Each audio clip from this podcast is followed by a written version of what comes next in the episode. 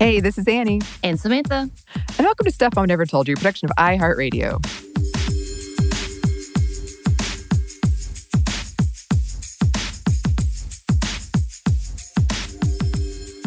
So, today I'm very excited about what we're talking about. we are talking about Sex and the City because, Oh, yeah. as a lot of you probably heard, it is getting an HBO miniseries reboot 17 years after it ended. Also, as you've probably heard, Kim Cattrall is not going to be in it. But we thought we would take a look at the show. And I'm very excited about this for a lot of reasons. But one of them is Samantha and I are coming from very different places. So I have very little experience with this. And you, Samantha, you have a lot. And I wanted to ask as the question for the day, like, when did you get into Sex and the City? Like, how did it get on your radar? That whole thing. Okay, so just go ahead and preface this. This is where our age difference is very obvious. Our interests, for sure, we've kind of known that we have different interests, but our age difference, I think it really highlights this specifically through this because, of course, it came out in 95, which I was 15 at that point in time. And of course, I lived in the boonies of Ellijay, Georgia, did not have cable, barely even had internet because I had to travel in high school to my friends' homes so I could write papers and research because I did not have internet at home. So Right. I say this in that it took me five to six years to discover the show. And because it was being replayed on things like what is now CW. So they would have the edited versions in Syndicate and replayed. And I think I did get into it before the movie actually came out hmm everything about this process seems to have some kind of drama because so the Sex and the City movie didn't actually happen until years later after it Right. ended, after the show ended. So I definitely got caught up in it watching the series. And it wasn't until I think after or the middle of college that I really started watching it and really started getting obsessed with it. I got obsessed with it enough that I bought all the DVDs. So I'm gonna say towards the finale time frame, so probably a couple of years after it actually ended, maybe a year after it ended, I really got into it, and I was like, "Oh, I need to see all of these. I love everything about this. I, why can't this be my life?" And again, sheltered Samantha, who's very religious through college, so definitely Right. was very inward and isolated when it came to the real world. And I put this in quotes because we all know this is not the real world. Right. Um, but in my head, sure it was. You know, Mhm. so I definitely fell for this around that point in time. And yeah, I actually, in honor of this episode, started rewatching the entire series. And OMG. We're just gonna leave it there. I will say I never did make it to the second movie because the first movie was uh yeah. Oh, yeah. We're going to talk about that a little bit. I, and I say that I act as if I've seen it. I have not. so, yeah. And Samantha was, she was even workshopping a show where you're going to rewatch all Oh the episodes and comment on them, right? Well, one of the reasons was because I was with a group of friends who happens to be four women in our early 30s, late 20s. This is when this was in my head. And we were talking about sex. And it was like for a couple of the women that was there, it was brand new for them to talk about their own personal sex life because it's Mm-hmm. not something that happens. So when we were sitting there talking, I started thinking about the fact that this feels like an episode of Sex and the City. What, Right. the- what the hell? Yeah. But because it is such a ridiculous show, looking back, what I really wanted to do was having um, old host Caroline, who is so cynical and so funny and so sardonic, as am I, to sit there because she's never seen these either. Oh. I, I believe so. That we would sit there and watch them and just have, I guess, YouTube about reactions and commentary because I think it'd be hilarious. It is so ridiculous, and Caroline's reaction and my reactions to things are so over the top. And then having you who would be like blushing half the time would be hilarious to me. Yeah, I did watch the first episode last night for this, and I was blushing. I was embarrassed. I was alone and blushing at this show. yeah, so I've only seen parts of two episodes. I remember them very well, though, because there was one where Samantha's at like a, a birthday party and Carrie needs her help getting out her diaphragm. Yeah. And I was a kid and I was like, whoa. Those are two different episodes, but yes. Oh, really? Yeah. Well, then I don't know what I'm talking about. No, but you're correct. So Samantha at the birthday party is a birthday party for Miranda's son Brady, his Mm. first birthday party, and she uh, dyes her bush. Yes. and the Because she clown, it doesn't zooms yeah. into the clown hair. That's what I remember. yes, and then they call her Bozo the Bush. Oh, wow. Call it Bozo the Bush, actually, because it turns orange.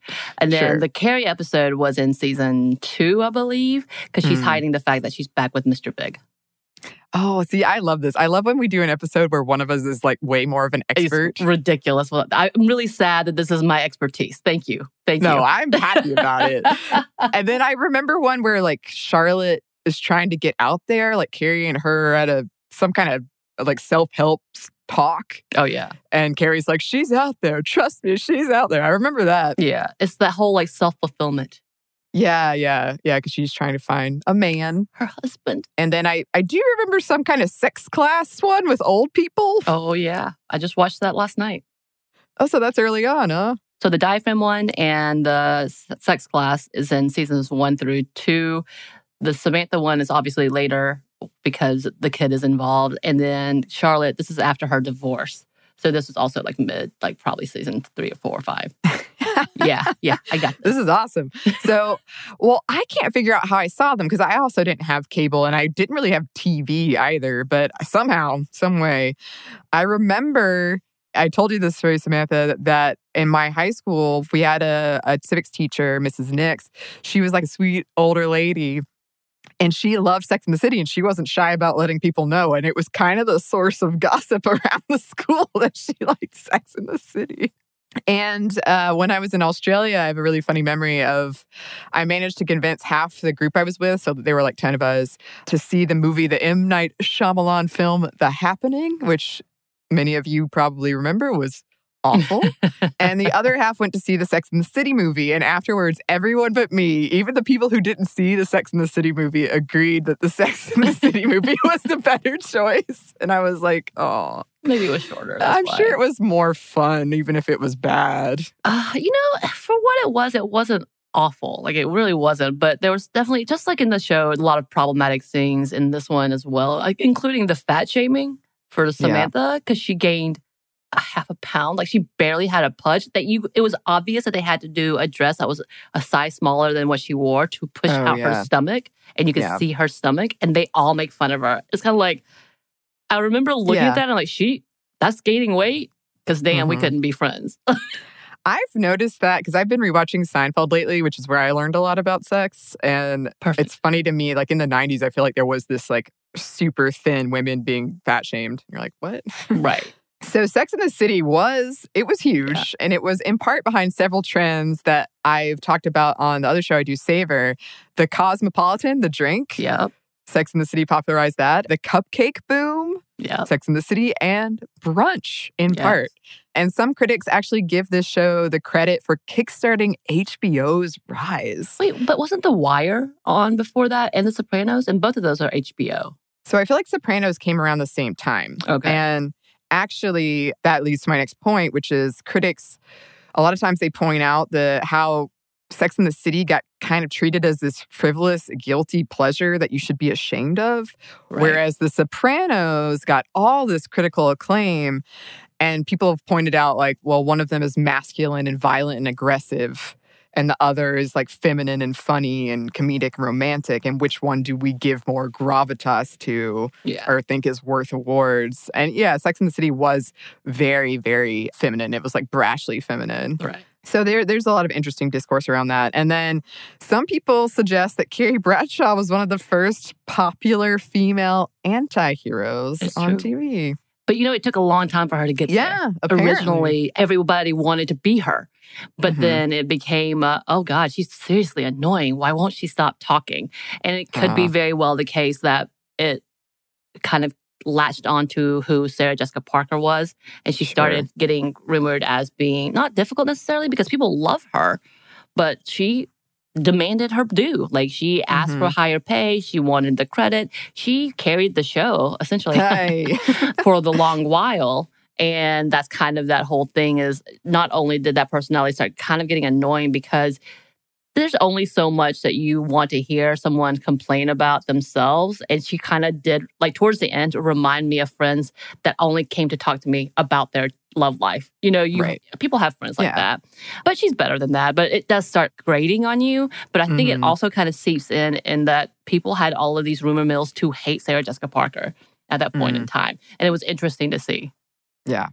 Yeah. And even now, actually, I guess. Mm-hmm.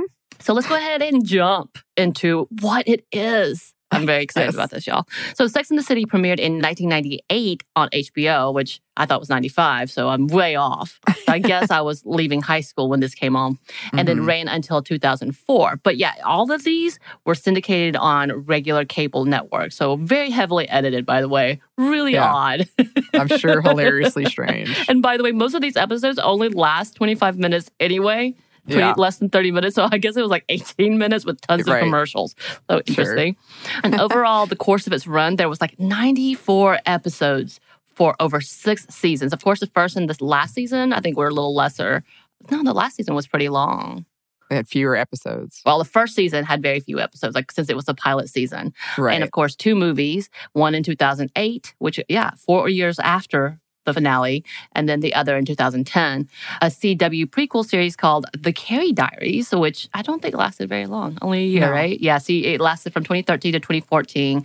And now we're talking about the new limited series, which is going to be, and just like that, which is how she kind of began and ended her movie stuff, I think. And so it's an interesting take. And of course, that's going to be without Kim Cattrall. And if you've seen all the memes about who they want to replace her, it's quite funny. I have not, but I, I'm eager to look that up. The show was created by Darren Star, who is an openly gay man, and executive produced by Michael Patrick King, who's also an openly gay man, and written largely by white women. It was in part adapted from Candace Bushnell's columns from the New York Observer. So, Candace Bushnell, Carrie Bradshaw, who was a self described sexual anthropologist, who published a compilation of these columns in her 1997 book titled Sex and the City. The show garnered 54 Emmy nominations, maybe 55, somewhere in there and 24 Golden Globe nominations and numerous other awards, and has been named by more than one critic as one of the best television series of all time. For two years, it was the highest rated comedy on cable television, and Time at one point had the four leading characters on the cover with the headline, Who Needs a Husband? Right. Which is really funny because the whole show is pretty much based on men, Uh huh. but also not needing men, like not having men, being without men. It's it's a Sure. whole thing. But yeah. So speaking of which, the plot. So it follows three women in their 30s, which is Carrie, Miranda, and Charlotte, and one in her 40s, but she doesn't ever tell really, as they navigate their relationships and sex, of course, in New York City. Yeah, man, I definitely wanted to be in New York City. I thought that was the life, right? yeah. When the show first begins, only Charlotte is interested in marriage. Of course, she is the, for lack of better words, debutante of New York, the Mhm. sweet wasp that really desperately wants to have a family. But they all have jobs that they enjoy, which is really incredible, right? Yeah. In, in Yeah. itself. And friendships they find meaningful, and I do appreciate that. The friendships between the four main character are at the heart of the show. So they were generally supportive and kind to each other. They made each other laugh. It is amazing, and they have a great time. It's bookended, yes, with Carrie's narration of her sex column as a way to frame the episodes. Her first question What if women had sex like men? Ooh, which is what I was like, okay, you have to watch the first episode because it lays out kind Yeah. of the whole frame of the show. Uh, and she Mhm. writes recreationally and selfishly, with no need for emotional connection, zero expectations of commitment, and little regard for the feelings of their partners. And of course, she gives that example by hooking up with an ex that she was madly in love with, apparently, and then just walking away from him. of course. When the show debuted, it was new in a lot of ways, especially when it came to depictions of women and sex. Uh, it was one of the first shows to have female characters in it that were over 30 and weren't in this big rush to get married. It was, for the most part, very anti settling. That kind of changed as it progressed, but and it highlighted other ways women could find fulfillment, whether it was a job or a friend. It was one of the very first shows to focus on female friendship. Relationships and sex often do come up as topics of conversation in this, but so did things like infertility, motherhood, cancer, and career struggles, particularly as women of a quote certain age. And women really identified with these characters, hence the I'm Miranda or I'm a Carrie. yeah, I think it's hilarious because it definitely seeped into pop culture to use Yeah. that as a term, and people knew what that Yeah. was. Like it Uh-huh. said it in 30 Rock, they made sure to make fun of them as a whole episode and, and women coming together and being feminine and girly and giggly. Yeah, it, it's really funny because at the end we're gonna go over like our test results, our own quizzes, and I got like not at all what I would have said I would have gotten. and for me, it was yeah. This I knew this. For you, I was like, wait, what? yeah, no, I was I was shocked. I was like, really? this is news to me. So each episode usually has four plots, one for each character. Two of them superficial, one of those sex related, and then two deeper. And Carrie is almost always one of these two deeper storylines. Um, and all of these storylines are intertwined with Carrie's voiceover. And I wanted to shout out Emily Nussbaum at The New Yorker for a great breakdown. I used a lot of what she wrote throughout this. So here's a quote from her article. The four friends operated as near allegorical figures pegged to contemporary debates about women's lives, mapped along three overlapping continuums. The first was emotional. Carrie and Charlotte were romantics. Miranda and Samantha were cynics. The second was ideological. Miranda and Carrie were second wave feminists who believed in egalitarianism. Charlotte and Samantha were third wave feminists focused on exploiting the power of femininity from opposing angles. The third concerned sex itself. At first, Miranda and Charlotte were prudes, while Samantha and Carrie were libertines.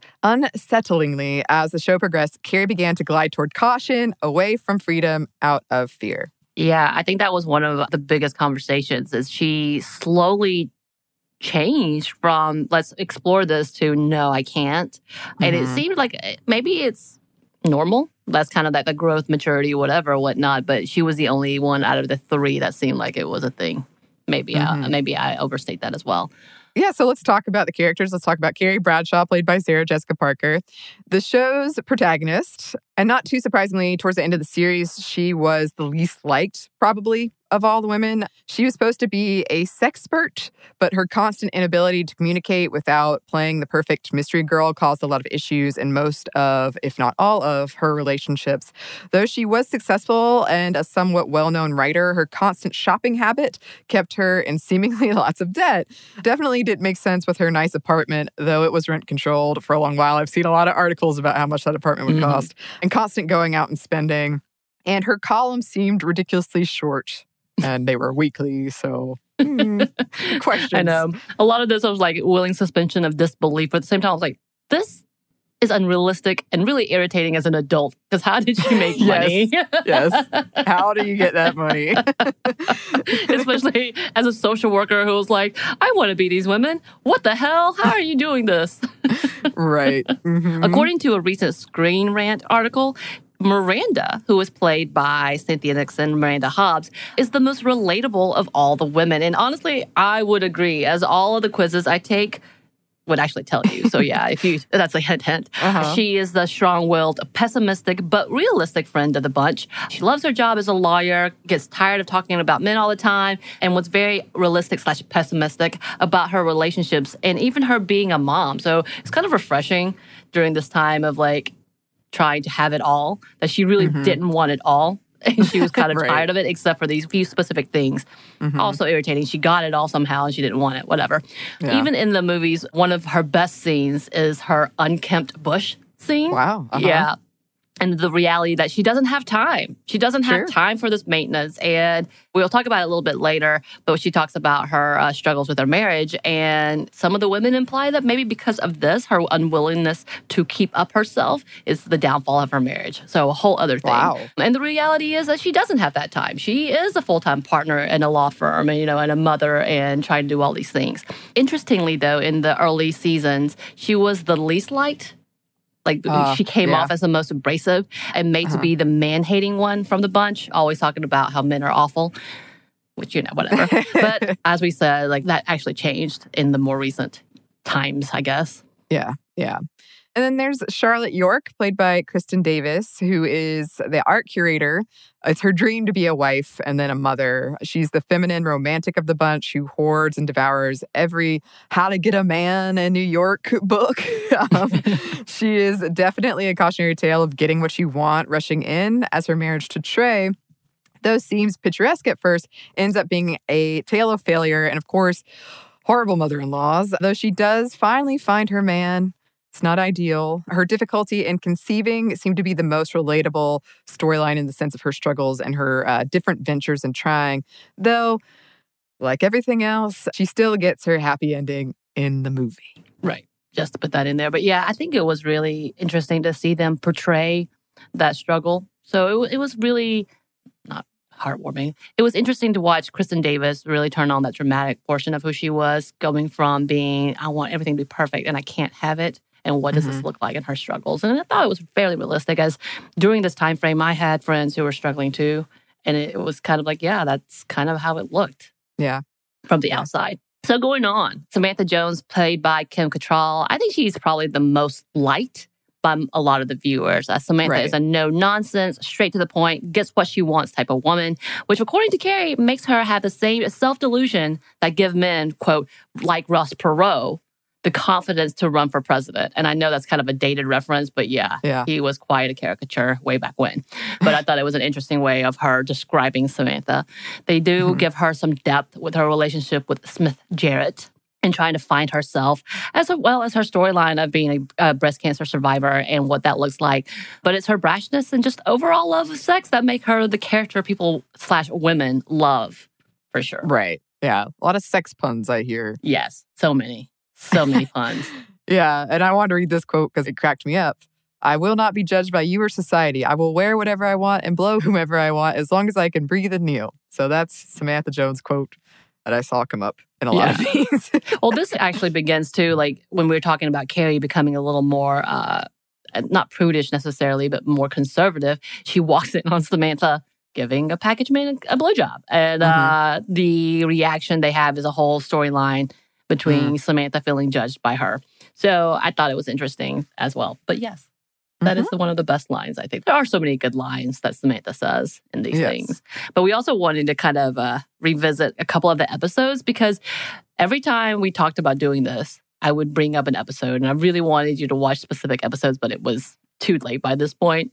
Mm-hmm. And again, there's so many, so many episodes. You're like, uh, I know you're watching and uh, writing and reading other things, so I wouldn't put that on you. Thank you. But I thought some of the episodes that are very telling of the show is like the farting episode, mm-hmm. which is called The Drought because each women are going through a time where they're not having sex. So right. they're talking about what they're doing or how they're not having sex or whatnot. And the beginning catalyst for Carrie is that she and Big are together, everything's sweet and nice, and she farts because she gets too comfortable. And oh. that begins to be, oh, he doesn't see me as a romantic. They, he sees me as one of the boys. We're not going to have sex. We didn't have sex for three days in a row. Oh my God. Oh no. Yeah. And so it's this whole thing at one point when she tells each of the girls, and she does it separately. Mm-hmm. This is where it gets irritating. You hear her story three different times because she tells every one of the women. Mm-hmm. These issues, except she couldn't do it with Charlotte because Charlotte would quote unquote have a heart attack. She didn't want to make her head explode, essentially. Right. But she uh, talks to each one of them, and at one point, Samantha's like, "No, no, no, no, no! You've made a huge mistake. When men don't want to know that women fart or poop or douche, which by the way, don't please don't. but You're yeah, right. like this whole thing is like, wow." This narrative really unhealthy. Mm-hmm. They don't change it at all. In the end, like, of course, it's a bigger issue because Miranda to the rescue says, Oh my God, it's not about the f- fart. She actually says that. and like comes to the reality of like women do things. They're going to have to get over it. And she, you know, talks about what really is the issue. But I thought that was interesting that in these episodes, as open as they were, that they were sure. still talking about this as if it's a real thing. They're like, uh, that's really problematic. Maybe you should not teach women right. that these this is a thing. Mm-hmm. As well as the fact they had a whole episode where they had a wild girl settle, meaning mm-hmm. and getting married and having a baby, and kind of like the woman regretting having a baby and wanting to be a partier. It was a whole different thing, and I, it felt very problematic in in putting women against each other those who mm-hmm. do want to, you know, like it, it was right. such a weird, like, huh, I don't know how I feel about this. And of course, we're going to talk a little bit more about it, but the episode, which is Girl, Boy, Girl, Boy, which is the whole bisexual oh, yeah, episode. Yeah, yeah. And mm-hmm. it's very problematic and really sad to see that we, I think we fell into it. And because they were making jokes of it. Right. And we're going to talk more about it. We were just like, okay, yeah, absolutely. Ch- choose one, pick one. Which are you? And not right. realizing, hey, you're causing a problem. We need yeah. to readdress some of these things. But yeah, those are some of the episodes that really brought into, oh yeah, as much as I love these, ugh, yeah. cringe. Yeah, yeah. And we are, we're definitely going to dig into those problematic tropes. And we do have some stats for you. But first, let's pause for a quick break for word from our sponsor.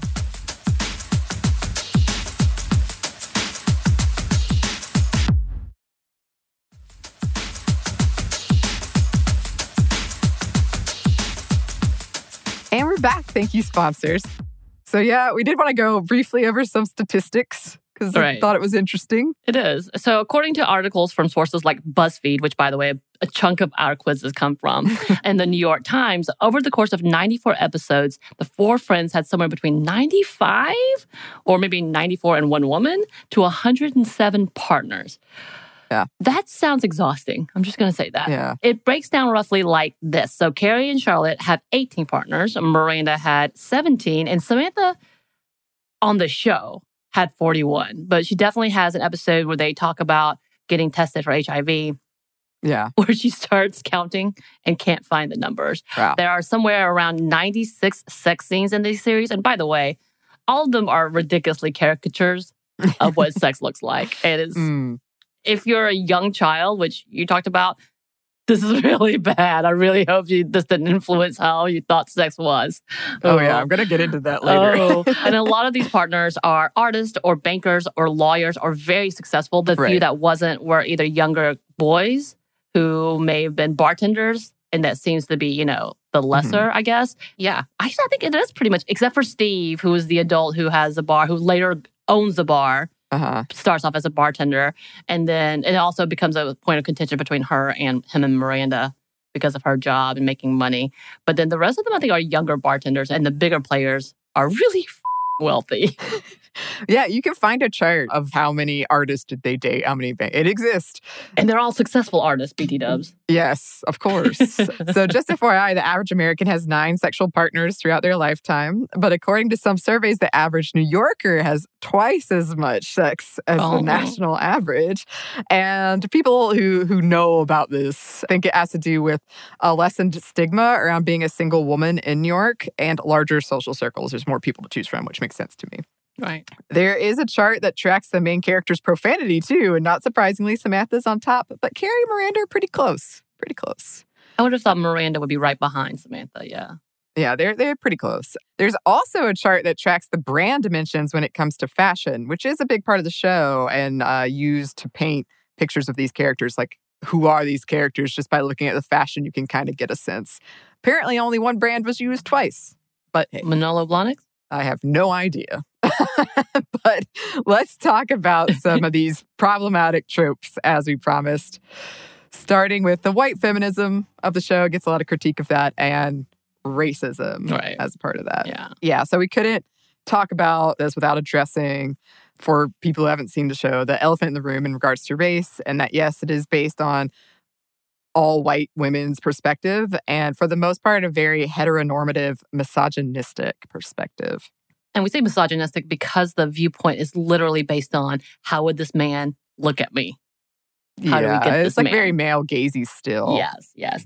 So in one of the earlier episodes in season three, we have a really badly written episode of Samantha dating a very attractive black man.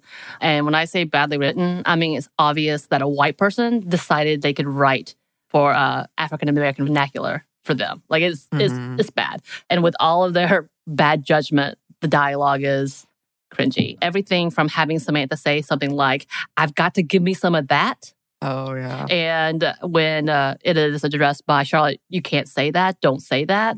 hmm The response is, oh, stop with your liberal knee jerk reaction. So Oh, you're wow. like, Yeah. okay, immediately. All right.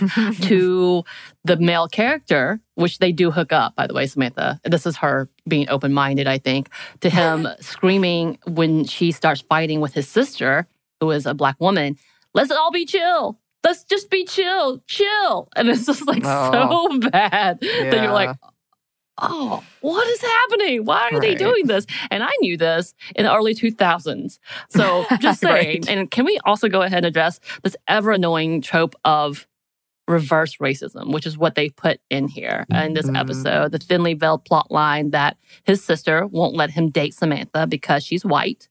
And as the sister explains, it's a black thing you wouldn't understand. So not only do they put that in there, right. that's the reason. And it's such a awful way to address this issue. And as in fact, I read an article from the actress that portrayed this character saying this was her first job. And she took it because she was so excited. 1st of all, she needed a job. Secondly, Sex and the City was huge at that time. And thirdly, she wanted to be dressed and part of that culture. And though she had really good interactions behind the scenes. Like apparently uh, Kim Cattrall was really kind and kept telling her how amazing she was doing. Mhm. She read the plot and she read the lines. She was like, oh, well, okay, Yeah. I guess. And it kind of addresses back at that point in time when people of color would take on these characters just because they had to. Yeah. And they would have to shrug it off and be like, all right, well, this is what they want and I have to get paid. Yeah. You know, it was an interesting conversation. She was like, I really wish, and I knew then that this was really bad, but it didn't matter because I wanted to try to be a, an actor. Yeah. So, yeah, that episode, bruh, bruh. Yeah. Yeah. I, I wrote about that one too, and like the angry black woman. Yes. Um, and and not only that, but the, even the depiction of Robert, who is one of Miranda's love interests, ends up being an angry black man, which is yeah, not good. It's not a good Right. look. At first, you're like, oh, how sweet. And then it ends with him being the angry black man that just Mm. storms off. And it's just kind of like, oh, why? yeah. Why? Uh, and there's really not any good representation in this. Um, even the depiction of Asian women in one episode, they talk of class systems still existing and how it matters in relationships. And as an example, they nod towards the women who are giving all of the manicures, meaning they were lesser. Also, within the same episode, we have the fetishized Asian woman who is a servant to a white man. And they call her a servant. So it's kind of like, ah. And she also has this very traditional Asian clothes while she's serving them. So it's kind of like, wow, y'all. Yeah. Wow. Also, Mhm. just to put it out there, Kim Cattrall did say that if they did have a remake, they should actually make one of the characters a black character because there was so little representation and it was so blaringly obvious how Yeah. little there was. Yeah. We also wanted to talk about queer depictions in the show, starting with transphobia. Yeah. So one of the things about it was a specific episode, which is Samantha versus the trans prostitutes that worked behind her area in the meatpacking district of New York, and just the, the language used within these episodes. Y'all, I, I have to turn it off. And the way they, they are just fairly disrespectful of the whole thing, and the way they depict these women, it's really sad because it, it makes them again a caricature. And of course, all of them but one are trans women of color. So it's kind of like, really, y'all? You Yeah. had to do this. And of course, it has to be a, us versus them. But in the end, like they all get together and all are happy and united and, and, and they watch Carrie twirl. I, I, I don't know. Okay. Everybody loves to see a good twirl, I guess. I guess. and we want to talk about some other homophobic things, like uh, the gay best friend trope is in this a lot. Yeah, but you've got Stanford and Anthony, who definitely fit into this trope. And we do see the development of Stanford's character, and that gives a little leeway of how Carrie just continues to use her friends and talk about herself constantly. So, like, I read it described as like an accessory to her Yeah. like even if he has growth, he still sort of exists for her to complain to. Yeah. And it's definitely interesting because, again, it is written by and created by two very openly gay men. But the way they portrayed Stanford at the beginning in the first episode is he was so over the top, kitschy, to where he ended up. It was like, it was kind of a relief to see him finally being like the adorable, sweet guy and kind. But yes, he's definitely just an accessory to this whole conversation. Yeah. And I actually read a lot of articles about that. Maybe we'll come back to that later of like kind of that tension between gay creators and like something like this. Right. So, also bisexual erasure, which we've mentioned before. So, Carrie doesn't believe bisexual men are legit. And when Samantha dated a woman, the idea that Samantha might actually be bisexual or curious is really dismissed. It was like, no, she's just bored or she's looking for attention or it's a phase, that thing that we've talked about before in previous episodes. Right. And we talked about the episode called Girl Boy, Girl Boy. And the whole conversation, which takes place, of course, over brunch, is Mhm. problematic between Miranda calling bisexuals greedy because they sample from all sides to Charlotte saying she needs labels, either you're gay or straight, pick a lane. The entire show is an issue. The overall fear mongering towards bisexuality is insulting Yeah. overall, literally the entirety of the show, Carrie is so neurotic. She's sure that he's looking her interest, who has said that he just falls in love with love, Mhm. essentially. That she just for sure he's checking every single person out. Oh, Because you yeah. know, that's the whole entirety thing. Right. And by the way, Alanis Morissette is in this episode. She and Carrie kiss. Oh, There you go. There's a small tidbit. okay. a tidbit. Okay. and uh, we want to talk about some sexist elements in here, I guess, and like feminism, not feminism, what's going on. And while this show is lauded in many ways for the strides it made in depictions of women and sex, and should be, a lot of fans chafed at the ending of the first movie and the show, feeling it wasn't true to this message of independent women who weren't rushing to get married. And I wanted to quote Nussbaum again because she actually defended the ending of the show Quote, while a mob film ends in murder, we all know where a romantic comedy ends. I'll defend until my dying day the sixth season plot in which Carrie seeks respite with a celebrity like her, the Russian artist Alexander, played by Mikhail Baryshnikov, a chilly genius she doesn't love, but who offers her a dreamlike fairy tale, the one she has always longed for Paris, safety, money, pleasure. It felt ugly and sad in a realistic way. Yeah. I think it was interesting because there's a lot of conflict between her and Miranda because she is choosing all of these things. So, I mean, sure, I guess she gives up everything to go with this guy. Yeah. And yes, gets a happy ending. But to be fair, she also wrote a book. So there's that. Yeah. Yeah. Also, Miranda being blamed for infidelity in the in the movie. We see that, and we talked about it earlier. Uh, we see Steve, who finally says that he has had an affair after having sex one night. And all this culminates into her being busy, her having to do all of these things, her being tired, and pretty much lays the blame saying that she is the reason that right. he says he's sorry. But it's because we've not been touching each other. We haven't, you haven't even made time for me, mm-hmm. essentially, mm-hmm. as well as the fact that during her time with Carrie, Carrie is so angry about a small bit of information, which I, I still can't understand, that she tells Miranda that it's her fault and she should forgive Steve. Like it's just wow. this whole weird turn, as well as the fact that during their counseling session, the therapist kind of puts it on her as well. So wow. it's kind of this whole way of like, yes, yes, there is a leading. There's always a bigger story in infidelity for sure. But to put blame like that, yeah. instead of having a conversation or even say, hey, I have this problem, or hey, let's have counseling before I have an affair. Mm-hmm. Maybe. Seems really shady. yeah. I don't know. And I think it was really infuriating for me. Again, because like the whole Bush scene where she was not having waxings and all these, they kind of put that on her and saying like, well, no wonder your relationship fell apart. You like let yourself go. Yeah. Yeah, I, I, saw a lot of angry reactions to that. And also, um, Carrie's storyline in, in that movie, in the first movie, ends with her being won over after her rich on again, off again dude, big Mr. Big, uh, built her wardrobe with expensive clothes, which feels very materialistic and separately, not what the show was about, because I do think materialism was a big part of this. Oh, yeah. Cynthia Nixon said about this, quote, it seemed to me that the show was so much about female empowerment and about women making their own choices and women standing up for what they wanted and supporting themselves. So to me, to have this scene be a climax of the film, that's your very wealthy husband built you a nice closet for your clothes. I thought, wow, that's not really what you love about the show, is it? Because that's not what we were making it for. A lot of people weren't happy with Carrie's relationship with Big in general, claiming he was toxic. I read somebody describe him as like a walking red flag.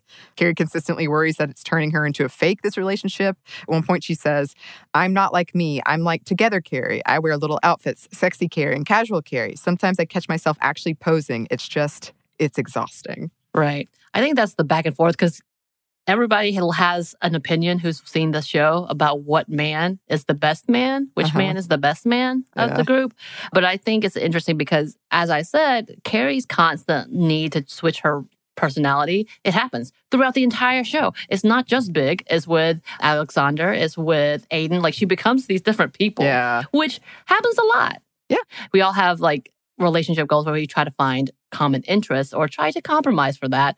But yeah, it's definitely a theme for Carrie to constantly be this. So mm-hmm. even though I do think Big is definitely toxic, I don't think it's not just him. It's not just, yeah, got it. Uh-huh. Uh, yeah, but people, again, also weren't happy with how Stanford was with the only other gay male in this series. Yeah, Anthony. Like at first, when they meet each other, Anthony says to Charlotte he could do better. Like he can be better. As in fact, they kind of hate each other because he also outs Stanford's boyfriend later on in the show as being, I don't know if he's a prostitute a call boy, but he having uh. an advertisement in a magazine, in a gay magazine to be an escort essentially. So it's really interesting how they hate each other. And then at the end, because they were the only two gay people, I guess, they end up getting together. I, Yeah. I don't know. And they, by the way, do remain the two strongest gay characters. The only gay characters, I guess, in the whole series. Yeah. Yeah. I mean, uh, certainly of like regular appearances. Yeah, yeah. And a lot of folks have pointed out that as revolutionary as all of this was in a lot of ways, the main characters still did pretty much stick to traditional gender roles. And on top of that, there was a, a classist and superficial element with the focus on glamour, fashion, and looks. And the debate rages on about where this show falls in terms of feminism.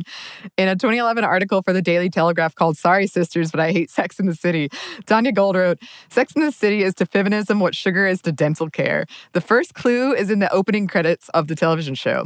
Carrie is standing in a New York street in a ballet skirt, the sort that toddlers wear. She is dressed unmistakably as a child. Because she is a sex columnist on a newspaper, a bus wearing a huge photo of her in a tiny dress trundles past. Carrie Bradshaw knows good sex, says the bus. And there, before any dialogue hits your ears, you have two woeful female archetypes that Sex in the City loves woman as sex object and woman as child. In another episode, Carrie realizes she is homeless because she has spent $40,000 on shoes and does not have a deposit for an apartment. In this crisis, she cries and borrows the money for the deposit. What child would do anything else? Also in 2011, Ashley Dykes wrote in her research piece, and I started wondering voiceover and conversation in Sex in the City. Quote, the fear that men will no longer find a woman attractive as she reveals her true self is in contrast to the relationships among the four main characters. But plenty have argued that the show did a lot for feminism, or maybe not that it did a lot for feminism, but it was feminist or did at the very least invite feminist conversations or conversations about women and sex and in a lot of different spaces about women that we hadn't really discussed openly as a society before. It like made them popular. Right. I, and I think I would agree that eh, I think it gave permission for so many to be able to openly talk about their sexual experiences and even learn from it. Conversations like talking about oral sex and being able to enjoy it seemed so taboo. But with the show came an understanding that women do enjoy sex and do bond over talking about it. I remember you and I were actually having a whole conversation about what this show would look like. And we talked about when women enjoy sex, when women don't enjoy sex, and why mm-hmm. that's okay in either way. And honestly, part of my conversation came from this in that idea of I grew up in such a very isolated and closed minded home when it came to sex that when I came to college, I was like, this is what this is for. This is how this is. And don't get me wrong, there's nothing wrong with intimacy and and saving whatever you have for marriage, whatever. If you really feel like that's something that you want, that's great. But that's partly in my mind. I don't think it was until I watched shows like this that I realized, oh, women actually do like sex. It's not just me. I'm not dirty. Right. Oh, okay. And it did. I think it opened up a whole big conversation in allowing the fact that you could ask other women for advice. Yeah. You don't have to do this alone. Like if you're confused about something, if you like, Yeah. these are things that need to happen and allow for it. Um, also, it technically does pass the Bechdel test. Yeah. Oh, yeah. I will say that. It's not too much of a prize, but something that I loved and even yearn for now, especially with us still being in lockdown, is having brunch with my girls and just releasing whatever is on our minds, enjoying a drink while complaining about work. Living situations, or yes, even talking about our partners and seeing friendships that would grow together. I think it was something beautiful, even though there were so many problematic things within them, and it, they fed into this narrative of white feminism, white relationships, white girl privilege, all of these things for sure. But the fact that they grew together, and after college, I really, really wanted that and missed that. Mhm. And though the whole series does seem to be a lot about finding your mate, yeah. The fact that they lean on each other and as much as they do, they continue to grow together. It, it was really refreshing to see that as an ending. The happy ending wasn't necessarily the man. The happy ending was that they were going out together. Like she comes back home from France and the first thing she does is find them Mhm. and make sure they all have brunch. like in the end, when she gets married, he says, I know your true loves. And it's the, it's the women. And I think that's beautiful. Yeah. Yeah. I agree. I agree. And I I liked what I saw. Maybe I'll if I can find it anywhere, launch on this you. journey. I got you. okay, I got perfect. DVDs. Perfect. I got DVDs for days. And I do want to say, DVDs for days, for me, I do think it would be really interesting if there's a study out there on like how this show influenced people's thoughts on sex because for me, even though I didn't see it growing up, it still like permeated and it still influenced me in my thoughts on sex, just the little things I saw or even just like images I saw from it. When I was in middle school, I asked my mom if that's how people meet at bars and they date for like a week and then they have sex and then they break up. That was also influenced by other TV, not just Sex in the City. but my mom was aghast and she was like, oh my gosh. I need to have a talk with you. And I remember even then being really confused about the fashion and money. And I was like, isn't New York really expensive? Yeah. How could I ever afford? I was like, I can't afford this lifestyle. This is out of my reach. Oh, the entirety of like not having roommates as a single woman in New York made no sense. no sense because I had to have roommates in Atlanta, and Right. we know the cost of living is much cheaper here. yes, yes. Well, this has been a really fun one. We wanted to run really quickly through our quiz Yes. answers of who we would be. But first, we have one more quick break forward from our sponsor.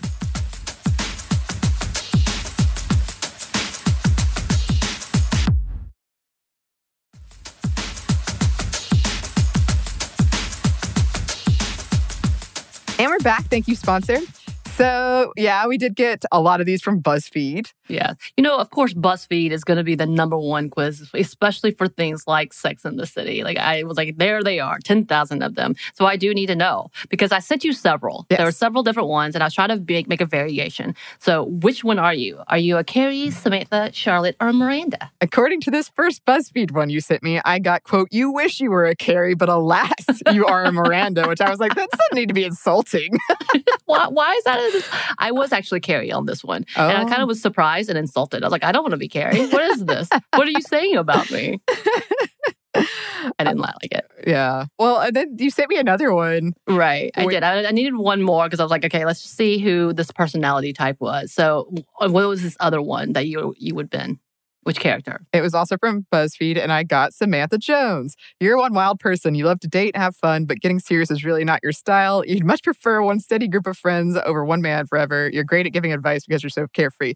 I agree with that, minus the sex. Like, I right. I, was going like to say, that's not right. necessarily sex personality, but definitely your group of friends. Yeah, for sure. For friends, sure. Yeah. I got Miranda on this one because I am obviously a very strong willed and all those things. So, yeah, definitely said that. And I had to know who was the man.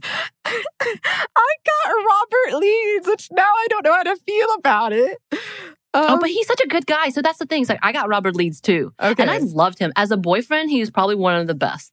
Like he is so sweet, so caring, love because this is after she has the baby.